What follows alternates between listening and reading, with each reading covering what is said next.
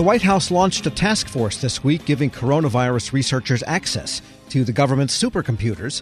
This task force brings together more than 300 petaflops of computing capacity, that's a lot, to run simulations that aid epidemiologists. The Energy Department is at the center of all of this, but that's only part of the agency's artificial intelligence portfolio. For what other AI challenges DOE is going after, Federal News Network's Jory Heckman spoke to the director of its AI Technology Office, Cheryl Ingstad. How can we move AI tools to operational levels in the laboratories so that they're more easily accessible? And what does that mean structurally, team wise, so that they can actually utilize these tools? So, how do we make them more available? But then that's a great thing, right? You, you've got the tools available, but then you have to have the data.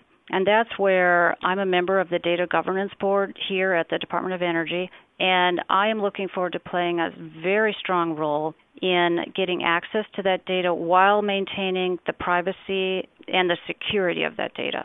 How far along is the Energy Department in coming up with a comprehensive AI strategy for how it approaches these kinds of issues? Yeah, well, that's what we're right in the middle of right now. So it's just perfect timing. So I, I arrived and we're going through and developing that strategy right now. That's the exciting part is that we, you know, we get to build that for the future of this organization and for our country. Looking at what other agencies have kind of worked on so far, we've seen a lot of AI principles, kind of an ethical framework more than anything else mm-hmm. for, for how to approach this technology. Is that a piece of what you guys are working on? Is that majority of what you're working on? What other considerations might find its way into the strategy? That will definitely be a part of our strategy, and I think that links back to data.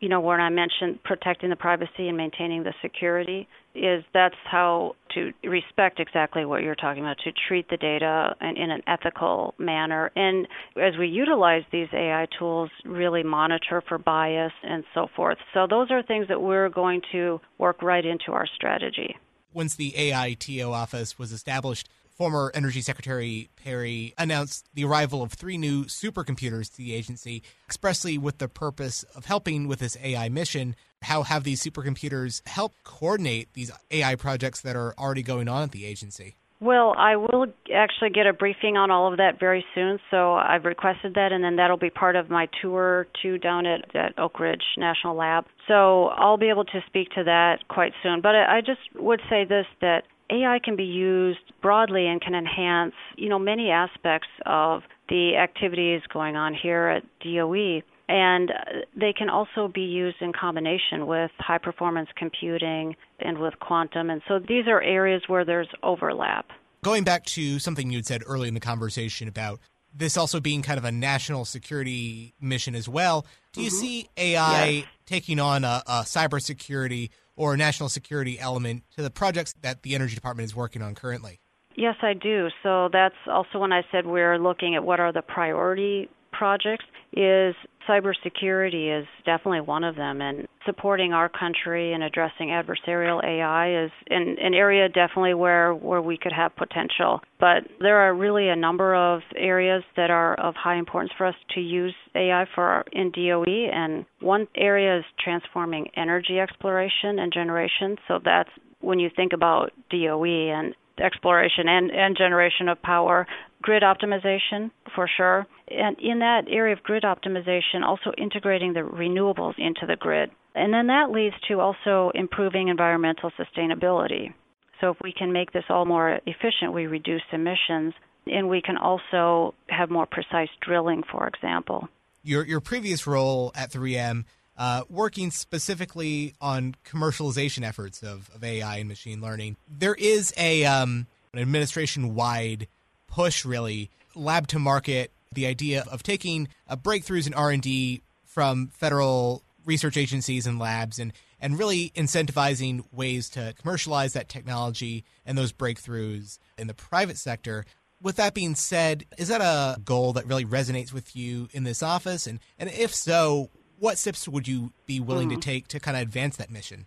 Well, I think that gets to yeah, uh, commercialization and then the the partnerships that we have. So the external partnerships that we have with academia, partnerships with private sector that are really are really valuable because together we can bring quicker success to these kind of projects and and then commercialize those wins. But I, I think you know, with regard to to my background, you know, I started early in in DoD with intelligence, and then you may know what a signal officer is, but signal officers manage all of the communications uh, infrastructure in, in the army. So that's how I got into cyber. Is I had that kind of that dual background, and I was in the early information operations days with the DoD, and that's really exciting because back then cyber was early days, and now these are the early days. This is the dawn of the AI age. That's an interesting way to look at it. The dawn of the AI era. We've heard about certainly some of the challenges of, of standing up this technology, but what kind of opportunities do you see AI providing to the, the energy department? AI is an emerging technology that, I mean, it'll be as transformational to our daily lives as electricity was to American society a hundred years ago. So I see that this is something that we have to prepare our society to accept, adopt, and, and reap the benefits of it. As it pertains to the energy department's workforce, we hear a lot about these days from from agencies about identifying the skills that they'll need from future generations and federal employees to work with these kinds of technologies. Are there any skill sets generally that you're able to identify that Department of Energy employees should really have to kind of wrestle with this emerging technology? Yeah, you know, and I like the way you use the word wrestle, and you know, another term we use is like wrangling with the data. For for example, um, there is a little bit of that, right?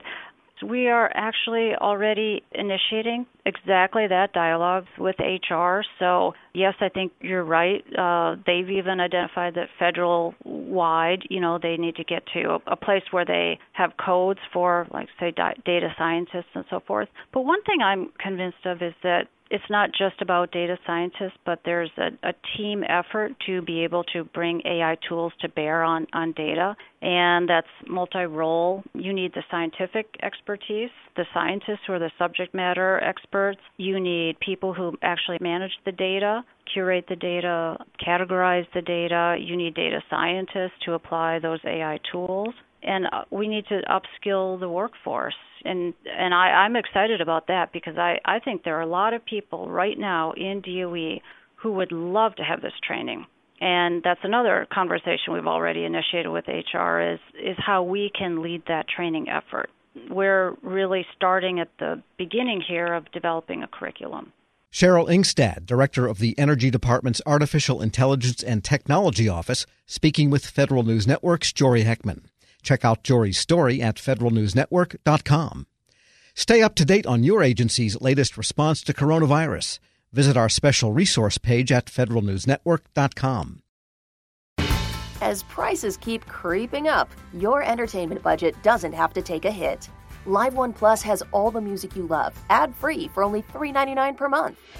Dive into Live One's massive library of songs, listen to curated playlists, or create your own. Check out exclusive artist hosted stations and do it all for the best price in streaming.